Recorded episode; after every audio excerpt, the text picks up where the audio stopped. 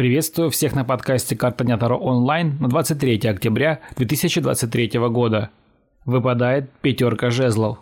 Сегодня вам предстоит испытание, поэтому нужно быть максимально к нему готовым. Не стоит переживать по этому поводу, ведь это своего рода экзамен, по итогу которого вы сможете подтвердить самому себе вашу способность решать задачи, что позитивно скажется на вашей самооценке. Это может затрагивать разные области, к примеру, психологическое противоборство с близким человеком или конкуренции на работе. И там, и там нельзя давать слабину.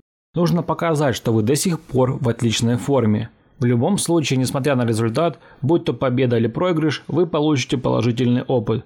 Если вы открыто встретите все испытания и сделаете все, что в ваших силах, победа обязательно будет за вами. Если проиграете, не беда.